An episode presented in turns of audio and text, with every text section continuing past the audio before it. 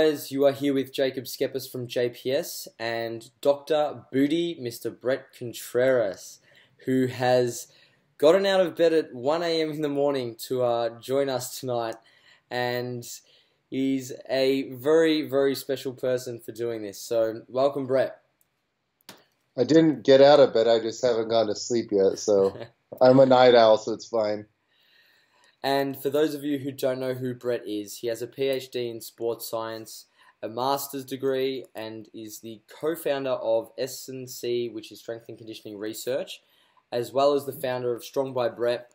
He's the inventor of the hip thrust, founder of the Glute Lab, and the entire male population thanks him for building better booties worldwide. Welcome, Bret. Well, that was quite the introduction. Um, Thank you for having me on the show. Interestingly, my master's degree is actually in curriculum and instruction um, right. for secondary education. I used to be a high school math teacher for like six years before I entered the fitness industry. And that was one of my first questions for you, actually. Was really was making the transition into personal training. That's it's a big leap because personal training is very fickle, and the tenure of personal trainers is, you know, not something that has a great track record um, of success or financial wealth.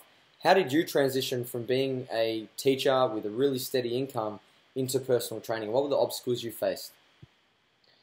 Well, let me tell you a funny story. So, two things happened um, while I was teaching. Um, and the first was during my master's degree, my, I had a professor who had us do a, we had to do a thematic unit but we could do it on whatever topic we wanted. I thought I would have to do it on math since I was a math teacher, but she said you can do it on whatever you want. So I raised my hand. I said, "Can I do mine on exercise science?" And she said, "You can do it on ice cream if you want." And I was like, uh, right when she said that, I stopped paying attention and I just started um, brainstorming on on this piece of paper. And by the end of the class period, I had the whole page filled up with ideas, and I worked on this thing day and night. Anyway, she called me up on the phone to tell me this, which is rare. You don't have professors call you up. She said, Bret, I just want to tell you, I've been a professor for 13 years and I've never received a, a project like yours. Right. It's the best I've ever received. She said, I have no doubt you're a good math teacher, but life is too short. You have to pursue your passion, and your passion is, is exercise science, uh, strength and conditioning. You need to, you need to do it. You need to go for it. And I've looked, I've tried to find the name of this professor to tell her, you changed my life. I can't find her. I, That's pretty phenomenal. but anyway, she changed my life. And but the other thing is, I my, my good friend who I was teaching with, uh, you know, when someone gives you a like, you know, ten compliments and one insult, you'll just, you know, if you're like me, you'll focus on the insults. So sure. she she comes in uh, into my classroom at the end of the day, and we're just, you know, talking, and, and she says, you know, Bret, on paper, you're a real catch. And I'm like, what do you mean? She's like, well, you're tall, you're you're handsome, you're funny, you're intelligent. And she's going on and on. And I'm like, yeah, yeah. yeah and then long, she goes, your, your only flaw is that you don't make any money. And, yeah, right.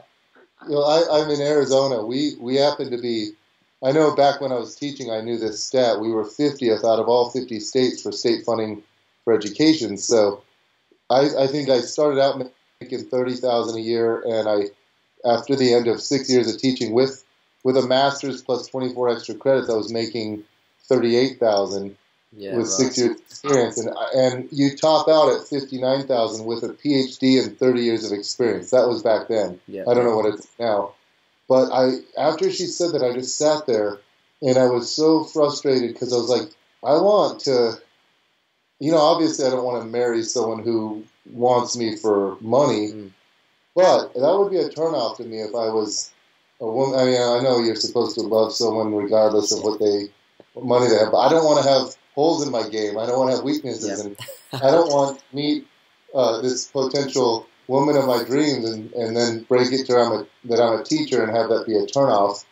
Um, but anyway, I, I that I, I joined Amazon that day. I had never had an Amazon account. I joined Amazon and I ordered two books.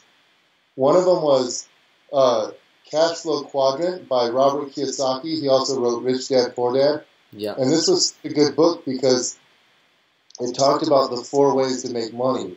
You can either make money through as an employee, self-employed, business owner, or investor. And it talked about the pros and cons of each of them.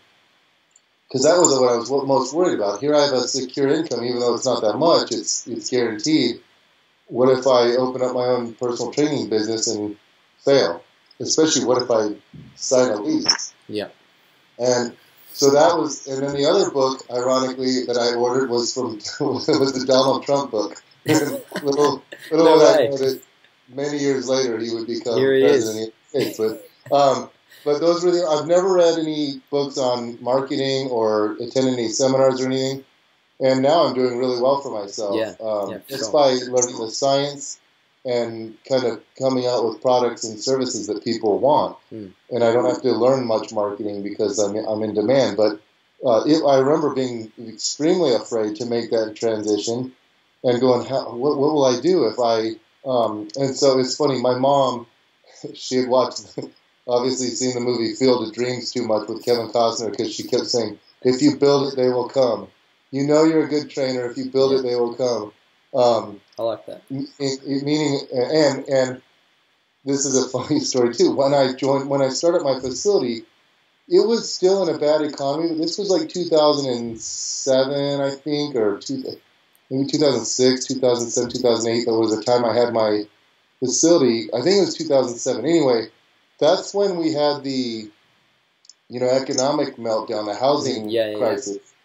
And so th- this taught me a serious life lesson because I, I, I started at my gym and it was even the economy was already going starting to go bad, but I had 55 clients my first my third month. Yeah, right. That was at my peak. I was kicking butt. I'm like I had to hire two trainers That's awesome. and I was like kicking butt. And every day I'd have people walk walking by. They'd open the door. They'd be like, my my gym was called Lifts. It was in Scottsdale, in a nice part of Scottsdale. And people would open the door. What is this place? It's a personal training studio. Come check it out. And they, you know, I'd have people coming in. I'd have I'd have clients who who loved the the workout so much. That's when I, I before I had the hip thruster, I had the Scorcher, and it was this big hip thruster machine with this big foot plate and this rounded back pad. And that was what I gave every, I just give it to them first. The first exercise would be hip thrust off the scorcher. And then they do, you know, whatever. I'd individualize all their workout. We'd write new programs for every single client every day. We didn't write monthly programs. It was just each day. Yeah. We'd be like, I think they need this tomorrow. I think they need this. And, uh, and so I train people from noon to seven, write programs from seven to eight thirty ish with my trainers, and then we'd work out till ten, go home, barbecue, and then I'd be so exhausted I I couldn't blog, I couldn't do social Yeah. media or blog. I was exhausted. I think a lot of trainers can relate to that when you're actually training people all day Yeah. long. It's like when the hell do I emotionally this, but anyway, uh, I was I I was kicking butt my third month, and then the economy tanked, and my whole plaza went out of business. I was like the last, the second to last person to withstand, but the whole plaza ended up going out, and like Right. it's no fault of my own. I Yeah. you know I had nothing to do with the economy, and uh, you know to have so I ended up. Uh, my my my lease actually expired, and I didn't. Uh, no one renewed because the plaza was going under. So I Far out. that's when I said, okay, what can I do? So my whole life I've always been just trying to do something. It's like I still don't know what I want to do in life, but I keep doing things to try to improve my my my CV or whatever. Give me Yeah. skills that'll be appealing to the whatever next level I get to. And now it's kind of cool because um, I I could open a gym if I wanted to, and I could do very well. I, I, I could, uh, you know, I, I could have applied to be, because ASU had a biomechanics position opening up uh, last, just, I think, yeah, last year the year before. I could have applied to that. I could have tried to be a professor. Actually, I've been asked to apply for professor jobs, and but I, I, I have a good life, and I keep telling myself, don't screw it up. It took you a long time to get here. Don't get too busy, and don't screw it up. So now I have you know, I don't have a facility, but I have a four car garage, The and. I can, yeah, the glute lab I call it, and it's it's just awesome. It's my favorite time of my day is being in there and training and and training clients, and that's where I conducted my a lot of my studies for the PhD research. So I have EMG, ultrasound, force plate, um, motion capture. So it's allowed me to to and I'm now I'm going to keep doing studies at ASU. I'm collaborating with them, so they have some good stuff. So that's a big part of my life. I want to keep publishing. You've um you've definitely been um, somebody who has started, I guess, from the bottom. You know, being a PT and then opening your own facility. That's where 99% of fitness professionals start. And now you've the way I've seen your career transition is you are a figurehead in the industry who has you've made it, and not a lot of personal trainers last, let alone you know make it to the degree that you have.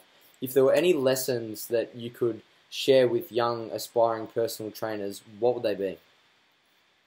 Oh man, wish I if I had this question in advance, I, I would have had it. actually I could have filled the whole podcast with it. But I'm actually you know, I give my glutes lab seminars each month, and I have I took notes for two months, and I have all the notes written down. I just have to make it into a, a slideshow. But I want to do a, a seminar on helping people because I, I look at I look at everyone out there, and I can just look at how they act on social media. I can look at what they're doing, and I'm like, ah, that person doesn't have it. That person doesn't get it. That and there's no one teaching people. There's marketing people teaching people how to market, but you can't. Mm-hmm. It's like I think of a Ford Pinto. You can like get nice wheels on a Ford Pinto and get a new carburetor. It's not going to matter much. You know, you, you want to be having a Ferrari. Excuse me. You can't polish a turd. Yeah, you can't polish a turd. So I I don't know. I don't understand. I mean maybe I market well. I don't know. I don't know. I see the other tactics that these other people use, and I'm like, you guys are sleazy. I, I don't have to resort to that. Mm. So the name of my s- seminar, if I ever do it, it might be one of those things where I talk about forever and never do it. But is the tentative title is going to be uh, how to make it in the fitness industry without selling your soul to the devil. Things I wish I would have known 10 years ago when I first started out.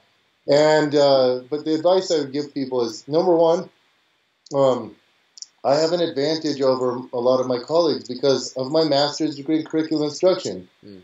I am an educator, and my blog and social media is my opportunity to educate. Yeah. And so many people will be like, well, I can't write this article. So and so wrote that article, or this person already wrote that. Who cares? It's your, this is your platform. What do you want people to learn? Teach them, help them, be consistent with content. I've, I've, I've sat down and helped, I've told people, here's how you do it. Here's, here are the steps, you know, educate people, come out with good content and do that for like five straight years and you will be doing well. Yeah. But they can't do it. they, do it it's, it's, a lot easier said than done. Yeah. But uh, also just the way people act on social media. Um, you know, I I could uh, if I wanted to, I'm pretty sure I could start up a, an online personal training business, which I I train like four people online right now. Um, I just have a, people I like. You know, I only charge one of them. The other three I help for yeah. free, just because I like working with them. They're good people, and that's my pro bono work. That's my it makes me feel good about myself. Yeah. But if I wanted to, I'm pretty sure I could have hundred clients within like three months, paying probably six hundred dollars a month. Do the math. That's seven hundred twenty grand a year. Um, and most of the listeners would go, "Oh my God, why doesn't he do that? Why does he not do that?" Well, two things. Number one, um, I did the research on happiness, and money and happiness are not. You know what my best days are when I have some free time. You know, uh, I was watching the movie Pumping Iron the other day with Arnold, and there's some part where he's backstage pumping up, and he has this push-up apparatus. And you know, I have push-up handles, but they're not elevated that high, so I, my chest hits the ground. I want to go deep. You know, I have good mobility, the shoulder mobility. I can go deep. I want to get a stretch in the pecs. So I went to Home Depot and bought some PVC pipe, and I'm going to make my own. that's, I'm a, that's I'm awesome. a creative guy. I, I need a, an outlet to, yeah. to express my creativity. And think about what I'm known for in the industry Um, you know, I, I'm the one who thought up the barbell hip thrust. Um, I'm, I, I come out with new exercises, new ways of designing programs. Um, and I and I have to have time to read research. If I start falling behind, it gives me this mm. ill feeling inside. Like I, this is my edge. I, I, yeah. I stay current with the research, and I when I start getting too busy. So uh, so it, if I open up that training, uh, online training, and took on hundred clients, my life would be miserable. I would not enjoy. I would not be happier. I would be richer, and I would be miserable. I would be answering emails and text messages all day long, and I would be stressed out all the time, feeling behind, and you know, during this podcast, I'd be glancing at my phone, seeing text messages pop up and emails pop up, and I'd just be, I would not be happier. So you're, and, and you're, I have this belief that your, your ingenuity and innovation and creativity is inversely proportional to your how busy you are. You know, like when you're super busy. Yeah. During my PhD, when I was so stressed out, I wasn't coming up with anything new. Mm. Right when I finished my PhD, I finally had time to breathe. That's when I thought up Strong by Bret and my Glute Lab seminars. Those yeah. are my two biggest money makers. Yeah. So it's like you gotta freedom to think. People can get themselves so busy that it they'll. It's like people who can't be single. They they break up and they have they take the next person that comes their way.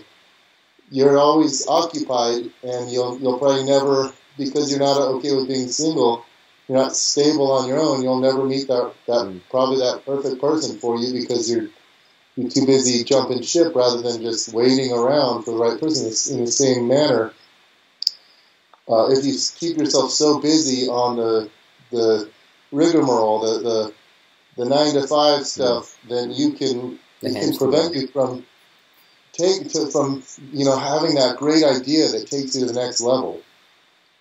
So, and, and then some other advice is just on social media. Um, the reason I brought up the online training thing is because I instill confidence in people. In people, people are okay following my advice. Why is that? I look the part. I act the part. You know, in real life, I'm a. I might not be as professional, but online I am professional. Online I I have time to react, time to think. I'm not impulsive. I'm calculated. I'm um, courteous, um, and and you know that's. Uh, I'm not getting in arguments online every day. I'm not um, image crafting. I'm not just trying to show off. I'm not over marketing and taking a million selfies and I'm not acting like a clown. I'm not on, on Facebook all day long goofing around. And I look at people and that's what I see. And I, I can see through all of it. And I, and it doesn't, people can tell whether you're legit or not. And you got to show if you want people to follow you, if you want people to buy your products, if you want people to train with you, you need to instill confidence that you're the man and you can tr- you, they can trust you. The same thing is with these the, NF, the NFL strength coaches that I know, Joe Kenn, Buddy Morris. You know, I would I would train under Buddy Morris. He's the Arizona Cardinals strength coach, and he just talks the talk. He just has that quality in him that it's like you got to be a pretty strong character to get these filthy rich multi-million dollar athletes who are bigger, stronger, faster, and you know to listen to. Yeah, more athletic than you will ever be to listen to you and trust in your program. You can't just be smart. You can't just be strong. You got to be both. You got to be convincing and be able to explain the science to them in a way that they understand and walk the walk yourself. So those are just some of the tips that I wanted to convey and they're they're brilliant things to think about. And you spoke about just then how you, through doing all of that, can then instill confidence into your clients and get people to buy into what you're wanting them to do so that they can achieve their goals and so forth. And one of the questions I wanted to ask you, Bret, is because you've inevitably inevitably become, you know, almost synonymous with female training. Um, I guess as a function of being the glute guy because females gravitate towards that. But how do you convince the female population? Because you, in from what I've seen, you pioneered females into wanting to lift weights and lift heavy, and that was a, ma- a massive and very monumental shift. How did you do that, and what are the things that you do with your female clients to get them to buy into that? Well, that's a good question. So, um, You know, uh, I I built credibility through if if if a if someone stumbled onto my page. Well, first it was Facebook. Now I'm more about Instagram. Facebook changed their algorithms. It's, It's not dead. So, yeah, now I'm more about Instagram. I don't want to pay for every post, and I never sponsored things that maybe I need to do that. But right now, Instagram is fun. But people, I, I, I might gain, I think like four to eight thousand new Instagram followers every single month. That's how I was with Facebook before they changed their algorithms. But um, it, when people come onto my page, they do some searching around. They go to my blog. Uh, it used to be all about blogs. Now it's more about social media, but blogs are still good. But anyway, people come to my, you know, and learn about me, and they're like, I have, I always had the before and after pictures. Yeah. You know, because I wrote that book, Strong Curves, with with Kellie Kellie Davis, and Mhm. that I could have made a lot more money just making my own ebook. I could have made so much more money, but that book goes on Amazon, and now Amazon does marketing for me, and all these women try it, and they tag me and they email me, "Oh my God, Bret, look at my results." And so I have. I don't even update my testimonials anymore. I, I it's funny. I took a screenshots just uh, just the other day. This is like in one day. I got I got like 50 pictures of. Uh, uh, I'll show it to you. We have video here. These are all my pictures. Uh, see that? Yeah, Uh, wow. That's in one day that I got tagged on Instagram, Holy shit. and and I'm like, yeah, That's and, and, monumental. and- That's massive. Yeah. I get I get more testimonials in one month than every other trainer does in their whole career. I know, right? What the hell? And so, you know, I, I see it's not worth my time to argue with people Hmm. um, because they they're not they're jealous. They're not looking for to be. They're not open minded to being Yeah. convinced. They're coming on telling me, and my my before and after pictures look. You know, they don't have any before and after pictures. They're just either like power lifters that are bitter that say you should just do heavy squats and deads for glutes, or whatever, or bit- bitter scientists telling me I fabricated my research or something, and I get tagged in these things. And um, if I responded, I'd get sucked into a stupid debate on their turf, and their people would massacre me. So it's not worth my energy. Instead, I'll go, you know, do a podcast. I'll go. Um, hell, uh, la- last month or the month before, Men's Health was out here filming the Glute Project with me. Um, Yeah. You know, I'll go do something that'll reach so much, so many more people than the haters will. Yeah. And uh, but uh, they always see the before and after pictures and the science. It wasn't one or the other. Yeah. It's like okay, I have some EMG data. You know, What does that mean to them? uh, something's going on with this guy. He he's getting good results. He seems to be scientific. He seems to know what he's talking about. I'm going to give it a try. And they could give my methods a try. I could show something on YouTube or Instagram or whatever, write a blog post and say, try this. They would try it and they'd feel it and they'd like it. They'd come back for more. So that built up trust. So then it was like, okay, I want more women to start going heavy. Um, and so I, I remember I thought, how can I do this? And I said, I, I had the, um, God, I can't remember what I called it. I had six weeks, and I, I think it was Operation Get Strong and Sexy or something like that. I called it. It was back in the day with my clients Sammy and Aaron, and they were bikini competitors, you know, skinny little bikini competitors, and I just trained them for six weeks with powerlifting, and they got so much stronger in six weeks. It was insane. And wasn't Like that one of the girls who um, tested her squat and was like 45 pounds, did hip thrust for six weeks, and then her squat was up to like 90 pounds or 85 pounds or something? That's no, that that was uh, story? my, that was with, that was the twins. With my Twins. PhD, I did a twin Yeah. uh, uh, case study, which was fascinating. I can talk about that later. But this was with two of my bikini competitors, and I trained them for powerlifting. My client Sammy, she ended up pulling 315 pounds. I think she got 310 at the meet, but like Wow. a month, like two weeks after that, she got 315, weighing 120 pounds. And you look at her and go, how the hell would she possibly pull 315? Yeah, right. But uh, I think that that so many women back then just thought powerlifting equals big, Big, huge thick, woman. yeah, thighs, yeah. Yeah, and they never knew like hell you can, you know, the train. What we do in the gym causes us to lose weight. If we then like it's exercise, we're Yeah. we're burning more calories than you would if you were sitting at home. If you follow it up by eating a reasonable diet, you will get lean. If you follow it up by eating like a horse, you will get Yeah. you will gain weight. That's Yeah. my problem, you know. I lift weight. I'm 245 pounds because I love my food. And I lift There's heavy, nothing wrong with that. but uh, but anyway, it's so much about your diet, and that's Yeah. what I wanted to instill in them is if you eat well and don't go crazy on the calories and you powerlift, you'll get leaner because you'll gain strength, you'll gain muscle, and if you're not gaining weight and you're gaining muscle, then you have to be losing fat little by little. Yeah. Now, ironically, now I my met, my methods have changed a little bit to where um, I have my Strong by Bret program, and I love it because the women are getting strong and they care about their strength and they love their heavy squats and deadlifts and bench press and chin ups and everything. But according to the research, there's now I think I think there's 22 studies. I think they all look at heavy versus light loads. As long as you go close to failure uh, and do enough volume, you will get around the same muscle mass gains, the same, same hypertrophy. So you Yeah. don't have to go heavy. And here's my problem with my Strong by Bret program. I film videos and I show them. Here's how you do a squat. Here's how you do a deadlift. But as we all know, when that's when you hurt yourself is when you're striving for PRs. When you're, Yeah, you're going for a PR, you know you don't quite have it, but you want this so bad, so you make you make compromises. Yeah. Um, and and Te- that's just technique part of the goes technique goes that way. Yeah, yeah.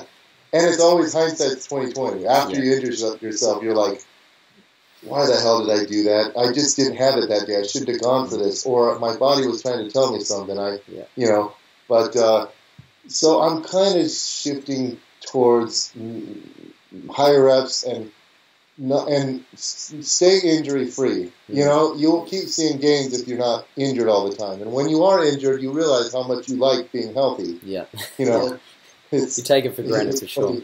Whenever you pull a muscle, no matter where that muscle is, you're like, God dang, I didn't know how much I use this muscle in everyday life. Um, Yeah.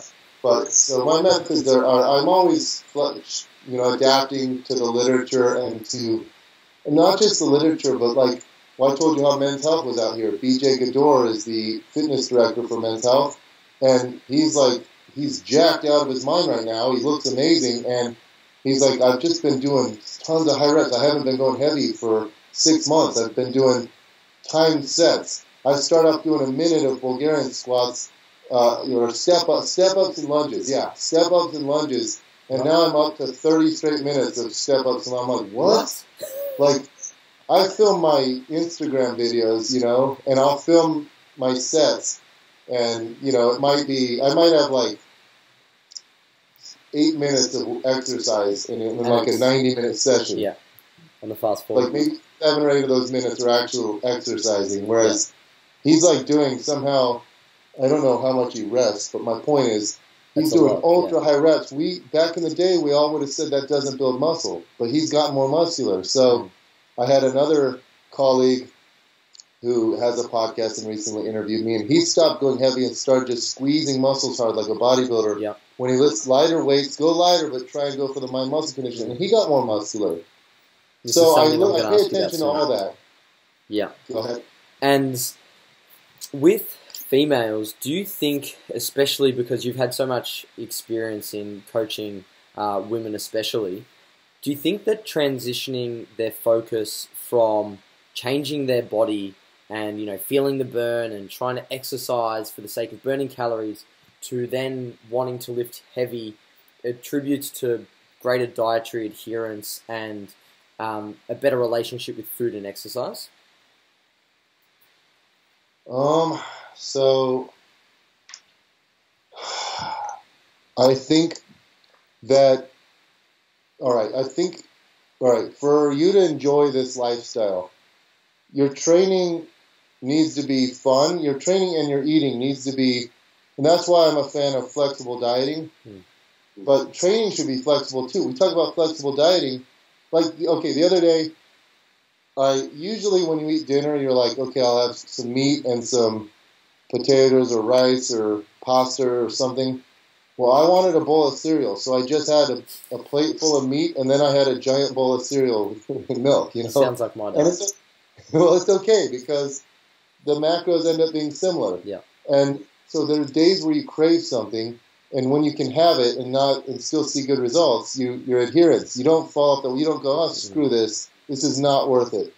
So adherence is, is the name of the game. If you can lift weights and eat pretty decent for the next 20 years, you're going to be healthy. You're going to look good. You'll keep seeing results. But if things are too hard, if they too require too much effort, if they require too much willpower, day in and day out, you won't you won't you won't stick to it. You're you'll eventually give up. Yeah. And so um, so that's what I try to get people to see results, you know, while still having fun. And then they realize, oh, this is so. That's what my book Strong Curves was about. I had a, was training all these bikini competitors that were, oh my god, they're like training six hours a day. Mm. Oh, this is my third workout of the day. I'm like, what? Yeah, I did. I did a, a plyometric session earlier. What is a plyo session? Like, you know, like an hour of jumping around. I'm like, that's not plyos. That's like jump conditioning. Yeah. But uh, yeah, and then I oh, and then I went and did stadiums, or then I went and did a a, a bar class or yoga class or Pilates or something. Um, more exercise is not better. Yeah. You know, the, the, the top bodybuilders aren't in the gym 10 hours a day. Maybe they're in the gym two hours a day, but not 10. And, you know, a lot of women think that just more exercise the better. Like if you could somehow exercise 10 hours a day, you'd be even leaner with an even even better shape. No, that's not true. There's a sweet spot. And so uh, that's what I had my uh, co-author Kellie Davis. She was doing a ton of stuff. I said, Kellie, drop it all out mm-hmm. and just lift weights. Let's just get stronger. And those next six weeks, her before and afters in six weeks were crazy. She stopped exercising so much and got so much leaner just through progressive overload. And so uh, when you, so I am a roundabout way of answering your question. When That's you get to that stage where you're getting compliments, I call it the compliment stage and we're, we're coworkers and friends and family members are like, whoa, are you dieting? Are you lifting weights? What are you doing? Then your work as a personal trainer is you, you, you know your work is is easy now. It's yeah. You, you, you get you don't have to because now you were the, you were their sole motivation. You were going, come on, push it, come on, two more, you know. And now they're like crushing PRs, and you're not even. You're like, whoa, what got into you? And it's because they love it. They like the compliments. They feel great inside. They feel like a million bucks. So when when when you get to that stage, then they tend to start going, okay, what they want to keep seeing results. So they, you know, then they start listening to you more. And uh, holy crap, this guy was right. Yep. he's changing my health. He's changing my physique. He's changing my strength. So. Um, then you can tell them, okay, now try this, do this, and then they'll they'll listen to anything you say, and then you can teach them flexible dieting, teach them habits uh, that you know healthy habits and that, that that that will help them in the long run. And so yes, the the, the getting strong and the thing about getting stronger. Um, this is why women love hip thrusts. They can do 225 pound hip thrusts, you know, 100 kg hip thrusts, and they feel strong. They never imagined being able to lift 225 pounds or 100 kgs. They never thought they could do it, and and it, it empowers them. Mm. And when they can squat 60 kgs or 135 pounds, and when they can pull, you know, so they like it. They deep down like it. They don't know it at first. A lot of them, most of them come to you and they, they're like, I just want a better physique. And then all of a sudden they realize, wow, I kind of like the strength gains. And so uh, my, my goal is always to create lifelong lifters, lifelong learners. And uh, that's why when I train them, I try to teach them you know, I'll quiz them. What's yeah. the name of this exercise? what muscle does it work? And I love it when I'm, you know, sitting and I hear two clients in the background going, I set a PR in my Bulgarian split squats today, or I, I, I did my first glute ham raise. Like, I love hearing that Check out my quad, check out my VMO. yeah, right. That's the teacher in you, Bret. Look, I'm seeing more VMO separation. Like that's so. I love when they get to that point because um, you know, so many trainers I think are like they have this strategy like I can't teach them anything because then they won't need me. I need them reliant on me, so I'm not going to tell them anything. No, teach them everything. You're still going to be more knowledgeable. They're never going to be more knowledgeable than you are. And teach them everything, and then they'll they'll be so grateful they'll refer all their friends to you. So um, that's just how I think about it.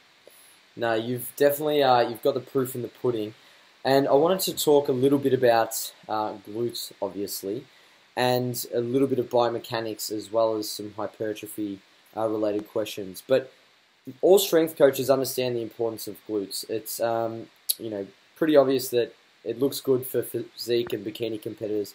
And apart from the glute max uh, being attached to the anal sphincter, as uh, you've taught me in a previous podcast, what else are the glutes, you know, responsible for when it comes to strength?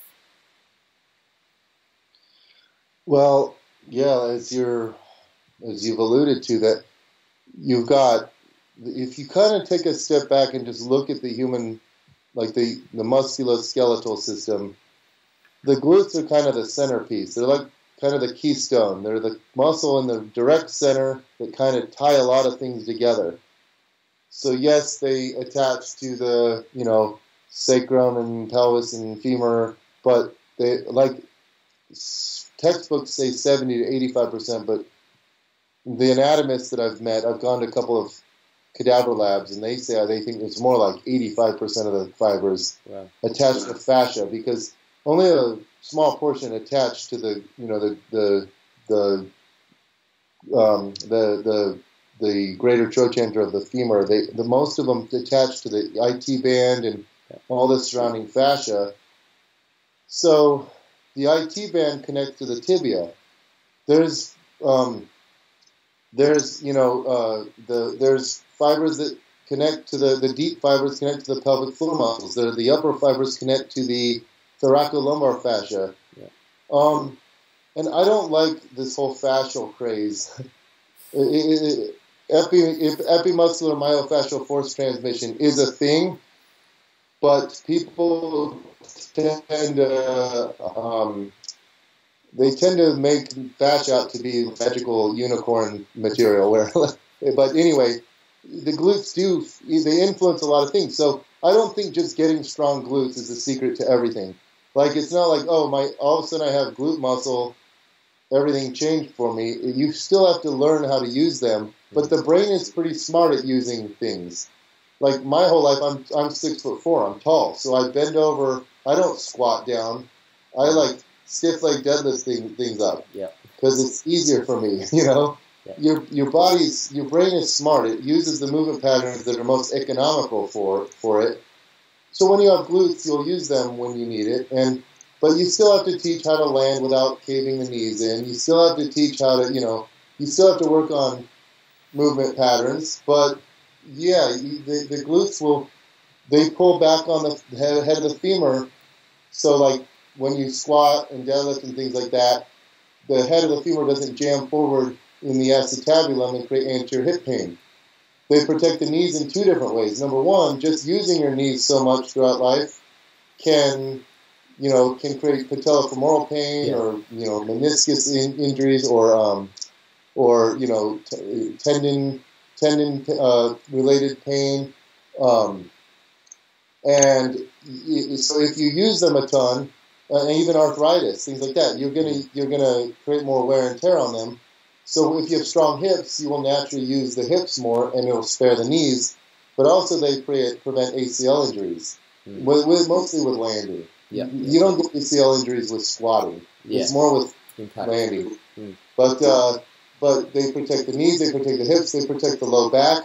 Um, you know, just uh, just you know, if, if and I don't think that like just having strong glutes protects the low back like so much so that you won't because I think round back deadlifting is not it's not like I, I, hear people say this like oh you round back your deadlifts that means you don't have strong glutes. Yeah. Well, when you round over, strong lumbar well, you well when you round over, you take your erectors out of it. You're using your erectors passively. Hmm. Think about it. What's the job of the erectors is to erect the spine. So if you round it, they're not erecting. So then you use your glutes to curl the weight out, to hip extend and posterior pelvic tilt as you come up. And then you have to use the erectors at the top to unravel. So it is interesting. I've studied EM, the EMG, glute EMG of a round back versus arched back deadlift, and the glute EMG was similar. Yeah. so I don't think just like oh, when you have strong glutes, you'll have perfect deadlifting form or arch. That's not necessarily the case, but just the way they pull on, on bones and and and uh, you know the, the, the way they're designed, they they they create force closure for the SI joint. They're the SI joint is a triangle. The sacroiliac joint is a triangle, and you got the glute fibers crossing uh, almost perfectly in line with the SI joint. It's like it's perfectly suited to to seal that off tight. Now the, the SI joint has form closure. It's pretty wedged in there. The bones are wedged in there real well, but then you also have force closure where the muscles pull it tight. So you can it can help out through transferring forces and all that stuff, and then just throughout the body through all the thoracolumbar. You know, the, the, the, the thoracolumbar fascia attached to the erectors and lats and things like that. And so you're getting like transfer through a lot of Yeah. different. There's one study showed that you, if you tug on the lat of a cadaver, you can cause external rotation of the opposite hip. So, uh, but I'm sure a lot of that's overrated in terms of like myofascial force transmission. Mm. But it's obvious that if the glutes are, we all, all strength coaches know that glutes are important. You know, talk to coaches. The best athletes tend to have muscular glutes. Mm. Nevertheless, I've still seen plenty of successful athletes that you're like, wow, that athlete has no glutes, and they're still so amazing. So uh, maybe they have very strong glutes, they're just not very muscular. Maybe they have very uh, high specific tension and, and lateral force transmission, which can increase strength dramatically. But uh, I think I've answered that question. Yeah, hundred right? percent. Your uh, your anatomy knowledge blows my mind. Absolutely blows my mind. So I've definitely uh, seen the importance of glutes in terms of the kinetic chain and just our movement as a whole, as well as injury prevention, just through working with people. And you've highlighted the four key functions of the glutes being extension, external rotation, abduction, and posterior pelvic tilt. How do those four functions, because that's quite a number of functions, then uh, apply to programming? Well, if you think about it, okay, think about this. If you perform a back extension versus a reverse hyper, it's kind of the same thing, right? Yeah. When you do a back extension, your legs are fixed and your torso is moving. When you do a reverse hyper, your torso is fixed and your legs are moving, but they're both hip extension. It's both pretty straight-legged hip extension too, like hip hinging. Mm. Now, in a similar manner, if you think about this, you're standing still and you kick your leg, one, one leg back behind you. That's hip hyperextension, right? Yeah. From a standing position, you kick one leg back. That's hip hyperextension. Or you don't kick one leg back, you keep them both planted, but you squeeze your glutes as hard as you can, and they post your tilt. They, you see them pull around. And you post your tilt until you run out of range of motion. The posterior pelvic, so this is, it's, posterior pelvic tilt is the exact same thing as hip hyperextension as far as the Yeah. hip socket is concerned. If you were in the acetabulum checking out the what the femur head of the femur is doing, you wouldn't know the difference because one of them, the just one of them is the femur spinning on a fixed, extending on a fixed pelvis, and the other is a pelvis posteriorly tilting on a fixed femur. And so when you, so that's what's funny. I don't I don't differentiate between posterior pelvic tilt and hip extension are kind of the same thing. So it's funny to think about when you do an RKC plank and squeeze your glutes, you're training hip hyperextension. When you are teaching, you know, when you're when you just do a standing glute squeeze as hard as you can, you're strengthening end range hip extension strength. Um, so I don't necessarily have separate posterior pelvic tilt exercises. Yeah. What I mainly want to do is see that someone can get into a plank and squeeze their glutes and hold that glute contraction. But what you'll find with new clients is that a lot of them Can't do it. can't. It's the weirdest thing. You're like squeeze your glutes, and then they, you'll see them flutter. They can't hold that.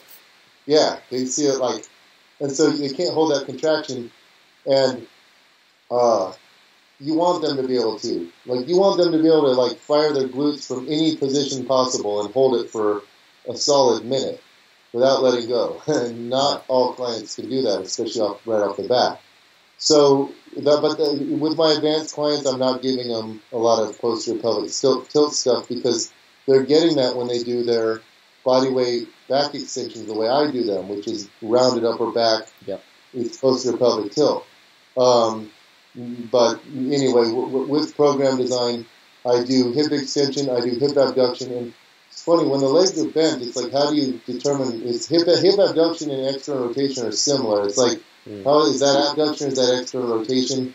Um, in the transverse plane, it's kind of hard to. But anyway, uh, I used to do some hip external rotation stuff like standing band uh, twists and stuff, hip external rotation. But it's so it's a great exercise, but it's so hard for people to get down correctly. So I don't do a lot of external rotation work, but I just do a lot of hip extension and abduction.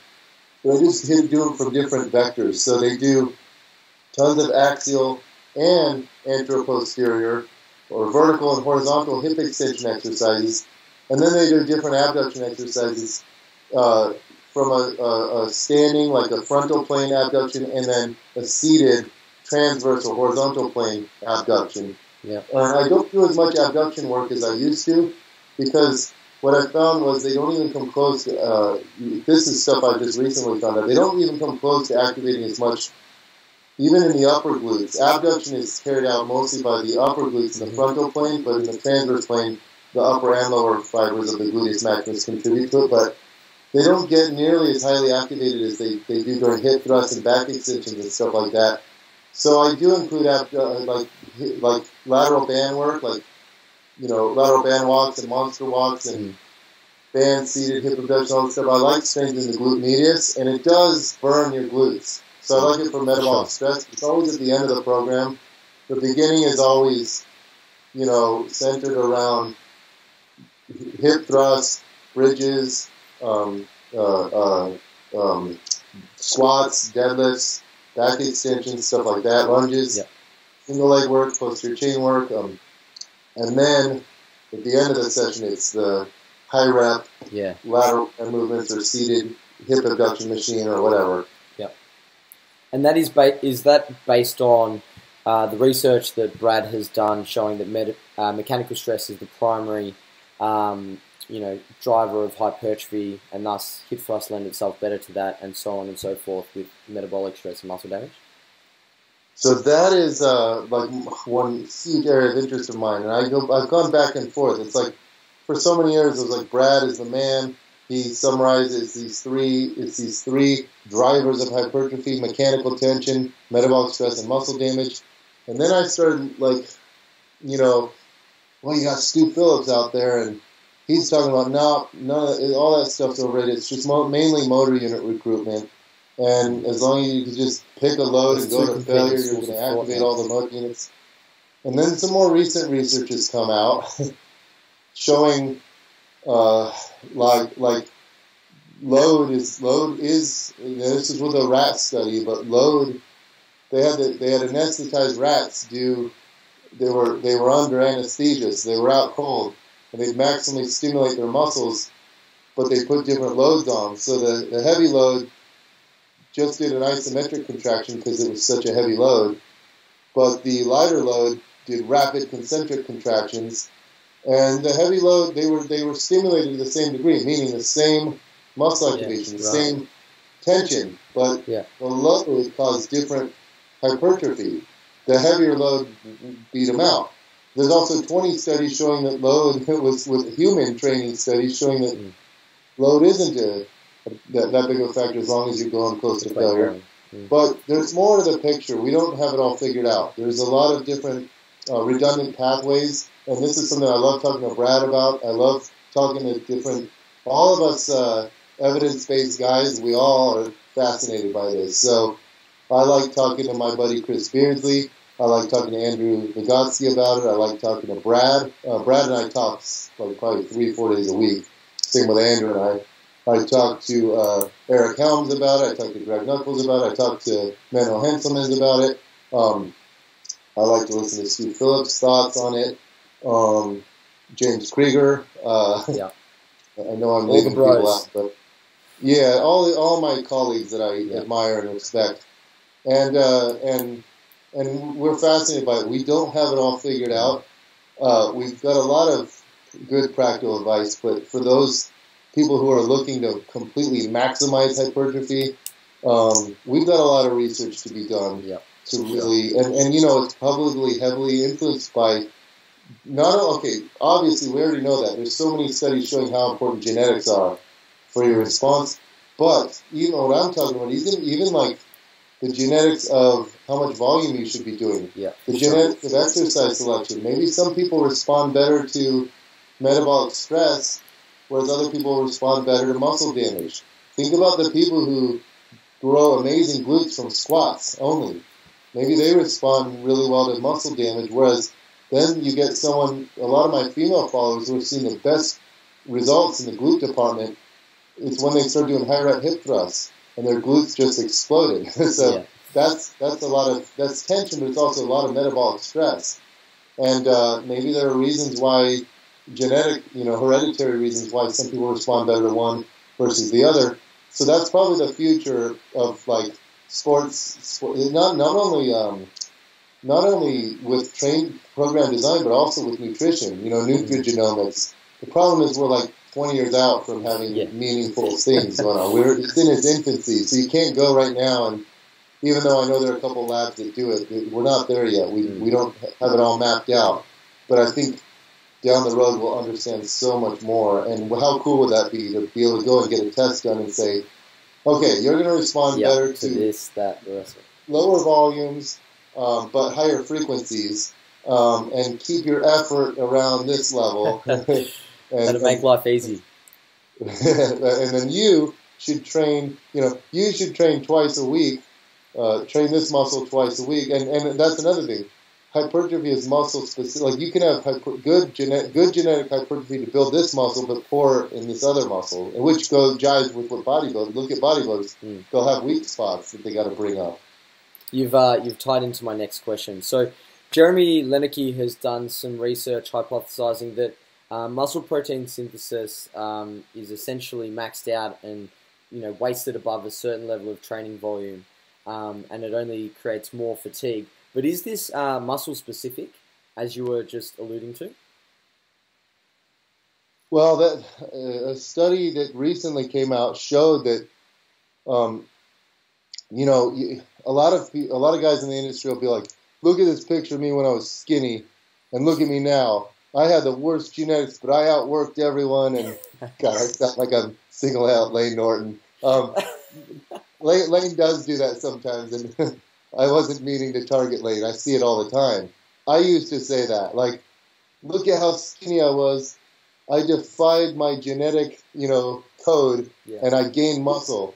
And because we all want to think that we, you know, we we pulled off the Mm. the the un, you know, that we we pulled off this magical feat and defied the laws of genetics, and we worked so hard, we were so consistent. But all, all of my buddies think we all, you know, Layne thinks he trains harder than anyone. I think I train harder than anyone. I'm sure uh, every one of us do. It's we all probably train just as hard as each other. Yeah, It's it's just all some of us have some of us have way better genetics than e- others. My pecs have always been muscular, you know. Uh, my calves, I don't do any calves, and my calves are jacked from just squats. Yeah. Other people have no calves. Uh, so yes, it is muscle specific. But the paper you're talking about, the Jeremy Loenneke paper, that was uh, Scott Dink, Dinkers or something. Uh, it was in Sports Med.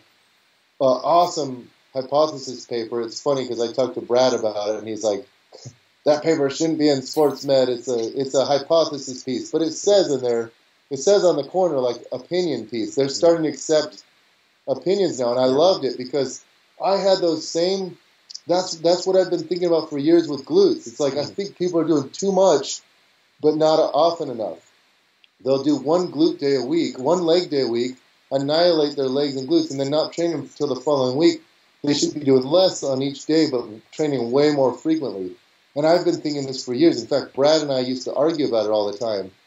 And uh, and you know, he- he'd always say, "Well, you know, it takes 48 hours to for you know, Yeah. you know, to, to for protein synthesis, all this stuff." So, but I would say, well, that doesn't mean you can't train every day.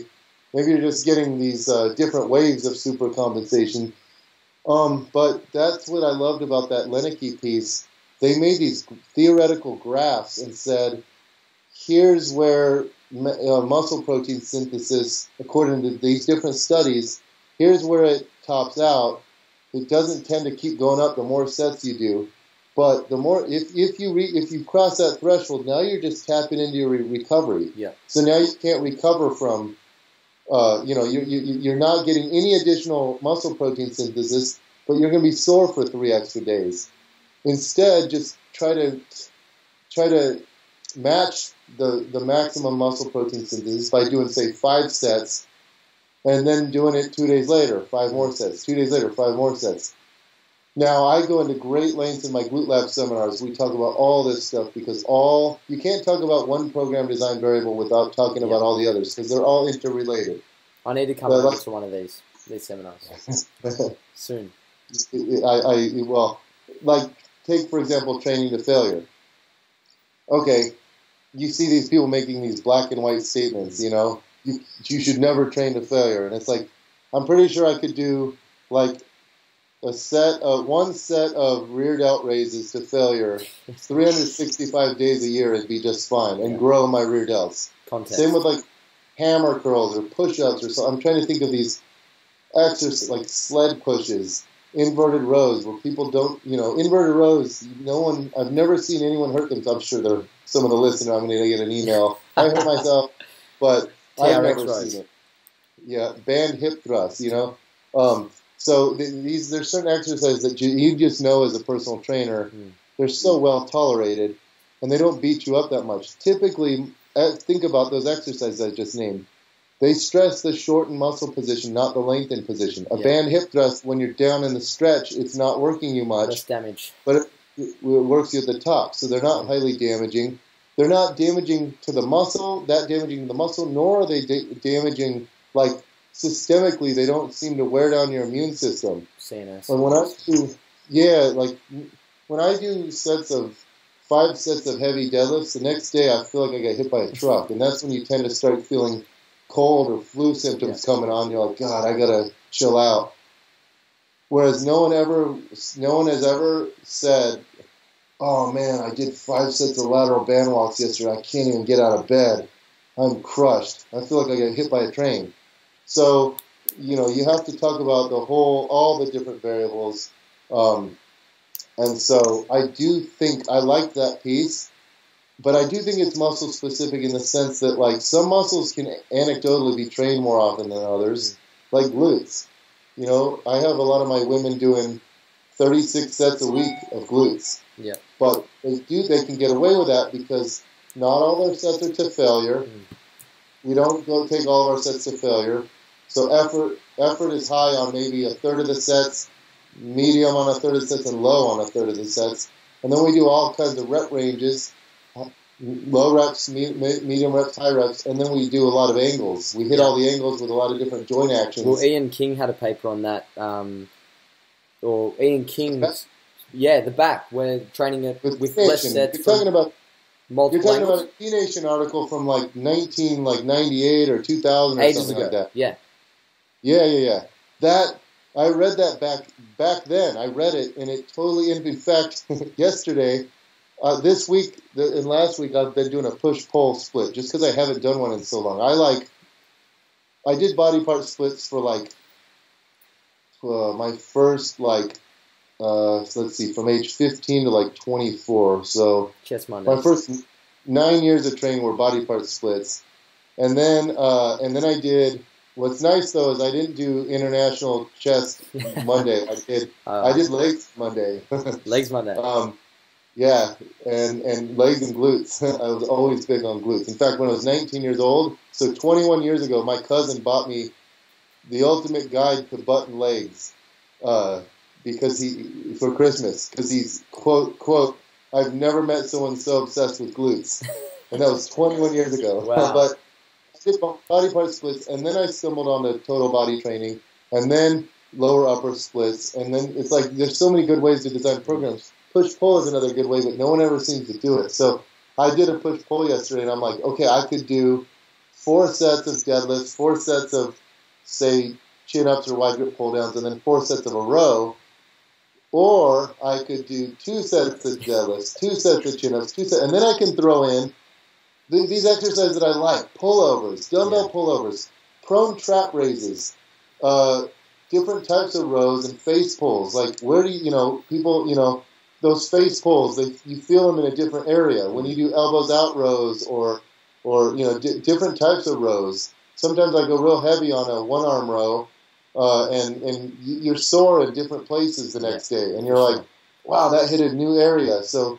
Uh, I, I totally agreed with that. Instead of doing with back training, there's a lot of angles, but the same thing with glutes. So I do think that I've, I've always loved that paper, and I'm really glad you brought it up because it, it greatly influenced my program design And- philosophy then. Well, that's my next question. Um, it's obviously taken you 20 years to find the sweet spot um, in terms of your individual program design, and you know the genetic component to training. You know, is it ACDD the genetic component that's for like lower body strength and all the rest of it? Is that what it is? Am I? ACE, ACE gene, the angiotensin Yeah. converting enzyme 2 gene. It's the Yeah, let's get all technical. people who have the uh, the, the the DD allele, uh, they gain better strength with just doing like single sets in the lower body, whereas the other two alleles uh, gain more strength when you have multiple sets. Yeah. So it's obviously taken you 20 years to sort of hone in on what works best for you. Um, but what would be the quickest way for somebody um, who isn't a fitness professional to find what works for them if there are so many different you know ways to skin the proverbial cat? In terms of how to train best for Yeah. their goals. Yeah. So it's like funny because um, I know there would be a term for this, but like this yin and yang. Um, I, I want to say, on the one hand, I could see myself being the guru, like someone someone acting like it's simple, and me going, "Oh my God, you have so much to learn. If you think this is simple, there is so much to it that you have Yeah. no clue." And then if someone was making it out to be so complicated, I could see myself saying, Hmm. "It's not that complicated. Get stronger at you know." I have my top five favorite exercises: squats, deadlifts, hip thrusts, bench press, and chin ups. Get really freakishly strong on those five exercises, and you're going to have a pretty good physique. You know, um, but there's so many different ways to design programs just between you know um, between the, the, the, the splits body part split lower body uh, upper lower and then push pull within the just organizing the variables Yeah. you know how to how to differentially organize how, how to periodize and how to organize you know load effort volume frequency um, rest time cadence uh, god uh, uh, then there's the exercise themselves, and that makes such a big difference when people when people learn new exercise and realize, you know, not now I can usually get people to squat well. I can usually get people to deadlift well, but on their own, a lot of people can't. Mm. They can't figure it out. They're too greedy. They can't take us two steps back in order to take three steps forward. And so on their own, they're better off not doing squats or deadlifts or bench press. They're better off doing other exercises. And so that's where you learn. You know, you talk to a hundred different women about what their favorite glute exercise, and, and you'll get tons of women saying, well, you'll get tons of women saying hip thrusts, but then they'll say, I, I don't like doing heavy hip thrusts. I like doing, Mm. I have that sweet spot where I, I, I, I use 185 and I feel it the most in my glutes. And you'll get some people saying, I don't like barbell hip thrusts, but I love band hip thrusts. Or one of my clients, her favorite glute exercise is the single leg. My client Carrie, she loves the dumbbell single leg hip thrust. I don't like dumbbell single leg hip thrust. See, I hate love single leg hip thrusts. You love them? Yeah, I do. They're, they're fantastic. I don't feel my glutes in anything uh, anywhere near as much as I do in that movement. Yeah.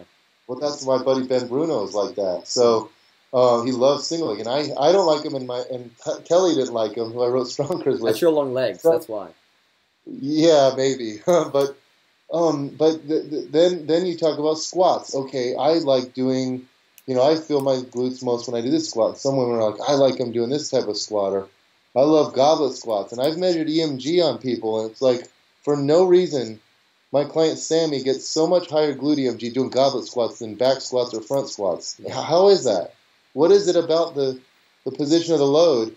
She also gets way more glute activity with kettlebell deadlifts than she does conventional sumo deadlifts. Oh, wow. Now I have a 203 pound kettlebell, so she can. Yeah, okay. um, but my point is, everyone's different, and uh, and and so yeah, so you'll you'll have some guys go, we're not all that different. We all need to do these exercises, these patterns, but we are very different in terms of our anatomy and architecture and everything, and so and maybe the way our nervous system is work, maybe our thoughts and, and prior injuries have a way of scaring you, and so and fear and pain and things like that inhibit muscle activation. So sometimes just giving people something new and building up their confidence helps a lot. So um, the, the, the best way is to, you know, I was at the commercial gym tonight and I see this guy. Oh, no. He was doing, um, I don't even know what he was doing. He was standing there and he has a, a very, you can tell it was just, you know, probably like his first week in the gym. He had no ma- muscle mass to speak of and he was taking a dumbbell and just like lifting it up a little bit not like an upright row in front of him, but up to his side. Uh, that's not even an exercise, really. I mean, it's a movement, but we haven't coined the exercise. And so I was trying to see. I don't like giving unsolicited advice, just because I hate when people do that to me. But I was trying to make eye contact to see if he had any questions. And anyway, he sees me doing laterals. He's like, "What does that work?" And I'm like, "Works the the the delts, mostly the mid delts, and a little bit of upper traps as up, upward rotators." And he's like, "That's it." And I'm like, "What do you mean?" He's like, "That's all it works." And I'm like yeah, and so anyway, I tried helping the guy out and giving him some basic information. Yeah. But I could tell he's just lost and clueless. And there's so much information on the internet. Where the heck does he start? How do you even learn? I mean, mm-hmm. think about you and I going into a field we have no clue about.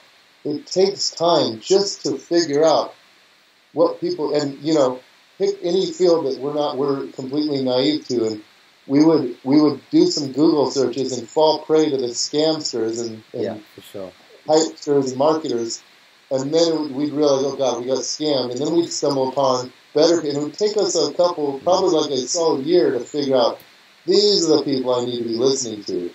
So keep researching, and and obviously, if they made it to this podcast, they're way way. Uh, if they're listening right now, then they're they're out of the woods on the. Uh, they're not they're not falling for the. For sure. But um, but anyway, keep keep learning, keep learning the science, keep trying to uh, uh, stumble upon the best people, but keep experimenting in the gym. If you're, uh, I always say your knowledge is comprised of is, is gained from three parts of the pie, and they're equal. One is training yourself, one is training other people, and one is is reading and you know attending seminars and watching videos and stuff like that. So I've learned so much through training myself. How, how could you understand? You can't you can't read read a journal article yeah. on powerlifting and go figure out powerlifting. You know, you mm. can't read a journal article on an exercise and then master it. You have to do it and try it and learn it by learn by doing. But then you get these guys who are so they oh they, they've never trained any other people. These are like the jack bodybuilder types, the genetic freaks, and then they think, well, I feel this working this so much. Everyone has to be just like me, and they haven't worked with any people to understand how different we all are.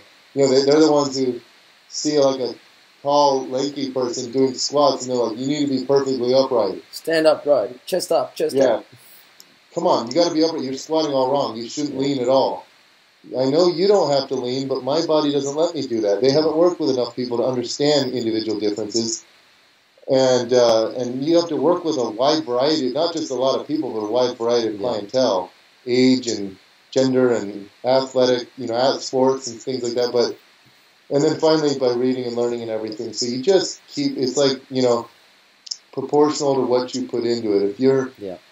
experimenting and reading and learning, you're going to keep seeing better and better results. But if you just read one blog and or find one article on bodybuilding.com and then you stick to that for the next 10 years, you're going to top out and not see any. And that, those are the people you see in the gym who look the same year after year after year. They never make any progress. Yeah. That, that's one of the best responses I've had to that question because it's something that I've asked a lot of the people that I've interviewed is, you know, which do they give uh, the most credence to in terms of evidence-based practice, you know, the research or experience or, you know, training clients and so forth. And I love that answer. So thank you very much, Bret. That was spot on. But I want to talk to you quickly about your some of your research. Um, I've done my homework. I went on ResearchGate and I went through all your uh, studies, and I noticed you've done you've compared uh, glute activation in the hip thrust with the front squat, the back squat, the American versus bands, and the reverse hyper, um, but no deadlifts. I just uh, God, I wonder if I'm allowed. Uh, yeah, this paper got accepted, so I'm allowed yes. to talk about it. I just, yes. I just peer reviewed a paper that compared hip thrust to deadlifts. Yep. Tell and me. it's it's not published yet, but it will be. Um, and it the hip thrust edged out the deadlift, um, and and uh, but deadlifts got more hamstring. Yeah. Um, but it wasn't as crazy as with the squat. But the the thing is the the uh, the the the researchers used a like a really high bench and they used one RMs. So it was interesting, you know, because I think a lot of people don't report a lot of higher glute activity as they get heavier and heavier. They did one RMs. So what one rep max hip thrust versus a one rep max deadlift, and the deadlift, the, the hip thrust still reigns supreme, but it it, it it wasn't as big of a difference than with the squats. But uh, anyway, we need so many more stuff. We need EMG studies. We need so can, training studies. We need hypertrophy studies. We need performance studies. We need we need like 50 studies to understand this, and we've got like two. So we're it's in its infancy right now. Um, I have two papers showing, or two studies, well, one study and one master's thesis showing that hip thrusts improve acceleration I was just informed by colleagues that there's another paper out there that, or another study that was conducted that I suppose they're trying to publish, showing that barbell hip thrust did not improve sprinting speed. Yeah. But there's studies showing that hip, yeah. that sprints don't improve sprinting speed. There's studies showing there's squats studies showing everything. Yeah. So we need a ton of research on this till we finally, and all I can do as a practitioner is, um, I can flow with the research. I'm sure I'm telling people wrong things right now, but the thing is, I, I fess up to it, and yeah. And I've changed. I, I told you er, earlier how I'm shifting my focus with physique people towards lighter loads with higher reps, and uh, but not obviously you don't want to do that with powerlifters, yeah. with strength athletes, strength clients, but. I flow with the research and admit when you're wrong, and people don't get mad at you because you're the one to tell them, hey, you're the one to update them. This is what we know now. You know, shoot, I was wrong. But I, I at that time, I was basing my opinions on the available evidence yeah. to the best of my abilities, and now that's changed. For sure. And do you think that uh, the drawbacks of EMG studies um, impact the practical application of what people can actually feel more? You know, the mind muscle connection? Do you think that they align? it's interesting. So, on the one hand, when I do these EMG studies, so many times people are like, I feel my glutes more when I use this stance, when I use a wide stance, yeah. or when I use a narrow stance with my knees out, abducted, or when I do this. And then I'll measure them, and they're always right. So it's like they, they know within a variation, like I feel my glutes more when I do this, and then I'll measure it, and they're right. Sometimes it's like double the activation they get from, yeah, from doing this form uh, adjustment. But then there have been a couple of times where where I had a, a, person I was testing say, I don't feel frog pumps work my glutes at all. That's where you do glute bridges with your feet together. And then she was wrong. They got her higher activation than than uh, than regular or wide stance glute bridges. Okay. She just so in that sense she was wrong. And then I had another client tell me when I do hip thrusts, I feel them all in my quads. But when I do feet elevated glute bridges, I feel them all in my glutes. She got higher activation with the hip thrust than with the feet elevated glute bridges. Yeah, yeah. So she was wrong. So I want to say yes, the client's always right, but they're not always right. Mm-hmm. So th- there is something to the mind muscle connection. Like that's why I never, you you know, we don't EMG all of our clients, so we have to we have to ask them questions. Yeah. yeah. So when I determine someone's optimal form for the hip thrust or the squat deadlift, I have what I feel like they should do, but then I ask for their feedback. And you should see me when I train people with hip thrusts, when I, especially at my seminars, because I'll train 20 people at once, and I'll be like, try this, and 50% of the time they're like, oh my god, you're a you're a magician, you're amazing, and then 50% of the time they're like, oh no, that I feel that more in my hamstrings, I, that feels worse, and I'm like, okay, No, do no, no, this, no, no. try, try that. That's my bad, you know. And and but with with within five minutes, I can get them hip thrusting Yeah. perfect with with what and they feel their glutes. Mm. So yeah, I have enough things to tinker with with where they're hinging on their back, Yeah. where their feet are placed, their stance width, where they're pushing through the heels, and then their spinal pelvic mechanics. Yeah, you know, yeah. You know, look, eye gaze forward, uh, chin tuck, Ribs down. ribs down, posterior pelvic tilt, those things that people. Uh, so that's the hard thing. You hear people, you hear people saying this, but then when I work with them, they can Yeah. figure it out. And uh, and a lot of times they're hip thrusting off too high of a bench, Mm. you know. But that that applies for all the exercises. I have in my mind the way I teach it. So I always tell people when I they come to my seminars, here's how I teach the squat. But if I work with you for some time, I might have you doing it totally differently based Yeah. on your input. You know. Yeah, There is a lot of individual uh, variation in terms of technique for the hip thrust, and it's definitely something I've seen um, in my tenure, short tenure in comparison to yours in coaching, is that people perform the hip thrust really incorrectly.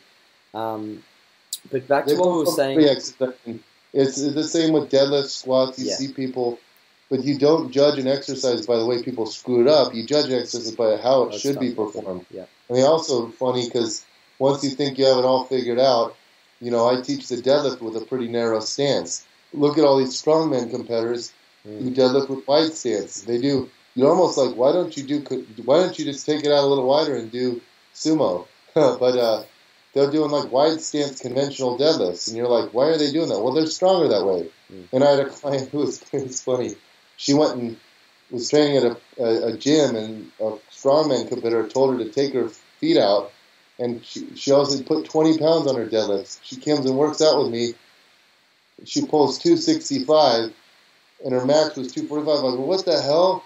I'm like, what you get? How you gain 20 pounds? And she goes, yeah, this this strongman competitor helped me out. He told me to stand wider, and I started laughing hysterically because I'm like, here you're paying me to train you, and I told you not to take a wider stance to go narrower. So there are you you got to learn the rules, and then you learn how to bend the rules. But you have to learn the rules first in order to know how to bend them. Yeah, for sure.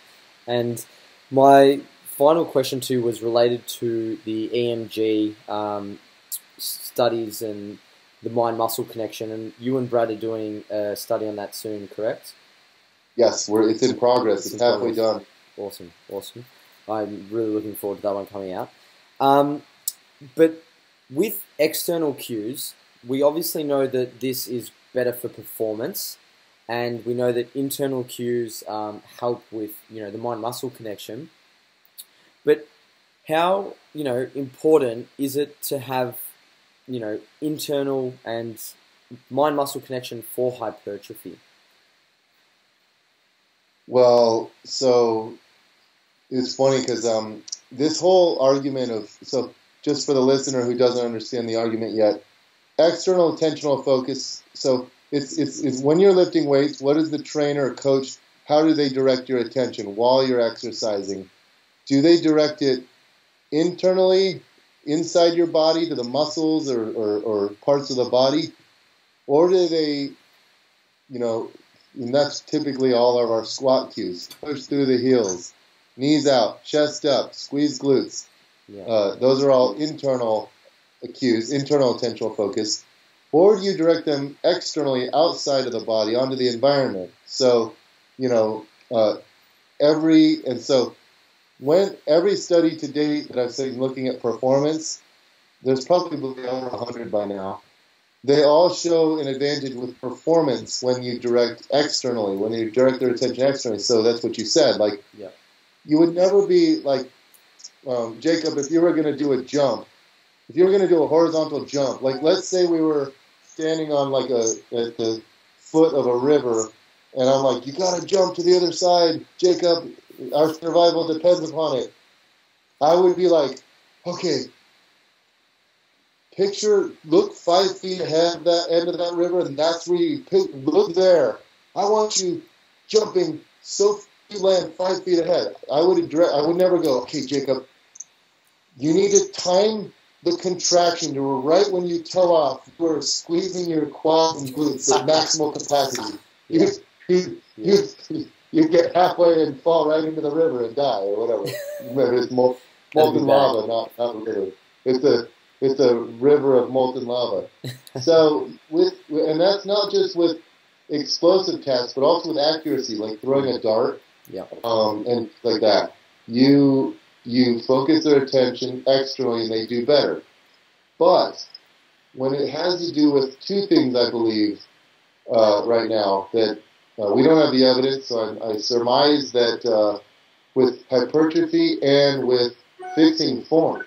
So think about it. If if you want to fix someone's valgus collapse, why would you just you ha- you want them to you need them to focus on their knees because when they don't focus on their knees, they cave inwards. Yeah. So you have to get them to focus on their knees. Tell me a good external attentional focus cue for knee for preventing knee knee cave. Touch So your knee on the wall. So picture your but picture your knees touching the wall. We mentioned knees. Yeah. So like it's how near impossible. So say spread the floor. Yeah. But I can, if I could, and watch, I'm spreading the floor and I can have complete knee valgus while spreading the floor. You can spread the floor very hard in knee valgus. Yeah. Um, so, so I, I kind of think we we have these some overzealous coaches that learned they read Gabriele Wulf's work and they learned that external is superior with performance, and they were so focused on performance that they they started making bold statements like external is always better in every instance. You never it's better for motor learning, it's better for performance, it's better for accuracy, it's better for anything. Well, we never studied hypertrophy. And Gabriele Wulf actually came on my blog once because I wrote a blog post Yeah. saying this, and she came on and I said, "That's you're wrong. We have all these studies on EMG showing higher muscle activation when you focus internally." So then the next thing that the external focus people said was, "Well, it doesn't matter. You're not. Yeah, you might get big, higher EMG, but it's not going to translate to more muscle." And I'm going, "What? How could more activation not Mm. translate to better growth. You're squeezing that muscle. Well, they say, well, you're not squeezing it against the resistance. Well, but you're activating it higher. Um, so maybe like you're doing a curl, and you'll you'll you'll you'll also activate the triceps to work against the biceps. So maybe you're activating the antagonist, but you're creating that ac- ac- activation, which creates muscle force, which creates joint torque. So um, now, all the studies show that you gain better strength with the external focus, but it looks like, with our study right now, it looks like, but we don't have enough subjects. So Brad's collecting the data on it, and it looks like there's a big advantage with internal attentional focus for hypertrophy right now, but it could go, you know, we only have half the subjects collected. It could go either way. Yeah. But I can't wait for this to be done just so I know for myself. And then I'd also like to see another study done on fixing form. Because I always say, like, you remember when CrossFit first became popular and you had all these highlight reels of people Yeah. screwing up their form? CrossFit fails. That CrossFit fails. That wasn't. That's not how CrossFit was supposed to be performed. That's when you got coaches that only cared about performance. Mm. Yeah. You, you don't care about PRs. Yeah. You you you have to care about form and you have to coach them. So think about Louie Simmons and all his cues for powerlifters: chest up, knees out. Those are all internal cues, and he trains some of the strongest people on earth. You don't say those internal cues when they're at a meet. You don't go chest up, buddy. You say lift this freaking weight. You know, you you you, you psych them up. You motivate them. You but you you have to do the internal cues to keep them healthy so they can keep training injury free Yeah. and get in more volume over time. So we got to use both. That's my consensus. Yeah. Any intelligent coach would use both, And if you depending on could, the circumstance and if you could conduct a ideal study, Bret, um, would it be external cues, internal cues, and then good technique with internal cues and external cues? Oh, I mean, the ideal study we'd have MRI, which cause these MRIs are like you know a million to to, to 1.5 million dollar machines. If you want to donate, guys, to Bret's research, we'll put a link below.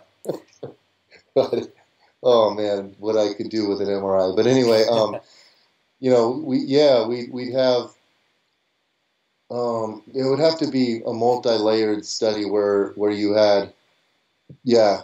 I mean, it almost have to be two separate studies. You, you'd, Yeah. you'd want to do what, we're doing right now on hypertrophy, but you know, here's the thing with that.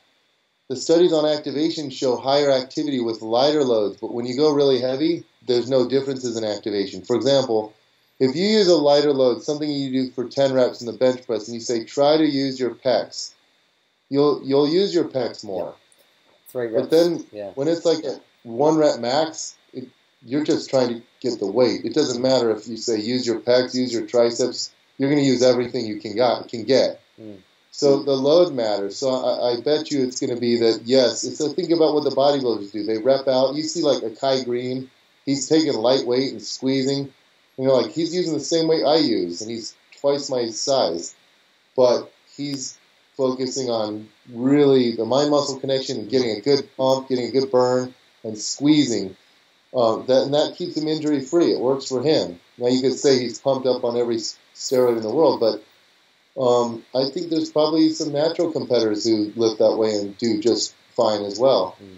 So I think, uh, yeah, we need we need more research on this. But what I think it's going to find is internal cues for hypertrophy, mo- mostly with lighter loads, not so much with heavier loads. Greater strength gains with external, better form improvements with internal, and then better all-around outcomes over the long run when you use both intelligently. It's amazing what that thing called common sense can do, Bret. yep. And finally, research hasn't looked at everything as we just alluded to then. So, how do you fill in the gap without your common sense, obviously? How do you, you know, be so innovative and fill that, that gap? Well, it's just kind of like being a, I want to say being a man, but I don't mean that to be, you know, being a, a woman. What being a, a, you know, being a leader, being a decision maker. You can't just go through life. Well, I don't know. I don't know.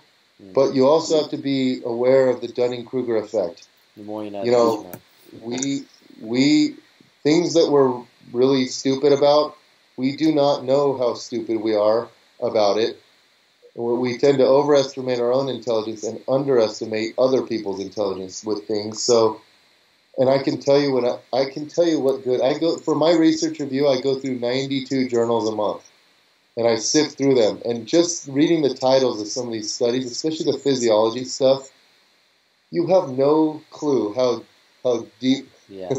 how deep the water hole goes. Like people think they have a clue about the human body. They don't even They don't know shit. Slightest clue how complicated it gets.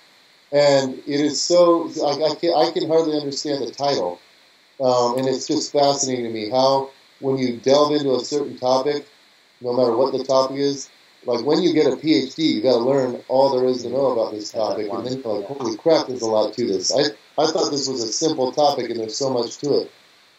So you have to, and and usually we're good at knowing that with our own field because we're like, God, these other people so underestimate, you know, how complicated this field is. But then they go and Yeah. they don't use that same logic with fields they don't know that much about. Yeah. Um, so you have to, you just kind of have to know, like, for me, my my areas of specialty are glutes, hamstrings, sprinting, biomechanics. I'm probably the smartest guy in the world with glutes because I got my PhD in it. I'm doing mo- most of the research. Now, there's people that know more than me about, you know, if I was needed to know about the gluteal anatomy and architecture, I would go to like Sam Ward or Richard Lieber. Those are muscle physiologists. If I wanted to know about a certain, you know, um, if I wanted to really study the hell out of the biomechanics of something, I'd go to one of these high-level biomechanics professors who could help me do muscle model, musculoskeletal modeling, and and and uh, you know with with these Vicon like these these uh, Vicon. It's like you know those you watch the movies and you see these avatars that are created by people wearing these like robot suits, and it creates like this little. Uh, yeah, those are like you, you use that with like force plate and EMG, and you can make a realistic model of what's going on. You know, um, but I, I, I need a I need a group of people to, uh, you know, to help me figure things out. That's why I have these smart colleagues. I've got Andrew and Chris who know biomechanics even better than I do now. Mm. I've got Brad who knows the hypertrophy physiology better than I do. I've got Alan Aragon who knows the the uh, uh, uh, nutrition and uh, side of things so well uh, for, for pertaining to hypertrophy and body, body composition. And I've got all these smart colleagues that help me. So we're, we're that's how I try to make sense of things. It's like when I don't know something, I try to find the right people to ask. I'm not afraid to email professors and researchers and things like that. Yeah. And then I just try to do a search and, and use PubMed and use Google and things and try to learn about it as much as I can. And then this is my opinion, but I just know, like, I'm very strong with my opinions on glutes. Uh, I'm pretty confident with my opinions on hypertrophy, even though we don't know it all. But when it's something that I don't even study, for example, endurance exercise or, um, you know, certain things about fitness that I don't, or even things that aren't fitness related, scientific, you know, I love quantum physics, but I know damn well that I'm completely clueless. I, I, I would be throwing a, uh, you know, throwing a dart against the wall and just seeing where it lands. I would have no clue because it's not my area of study. So I think it's important to try to just be scientific and use the available evidence you have, but really a lot of times to get the answer takes so much more time and energy than people think.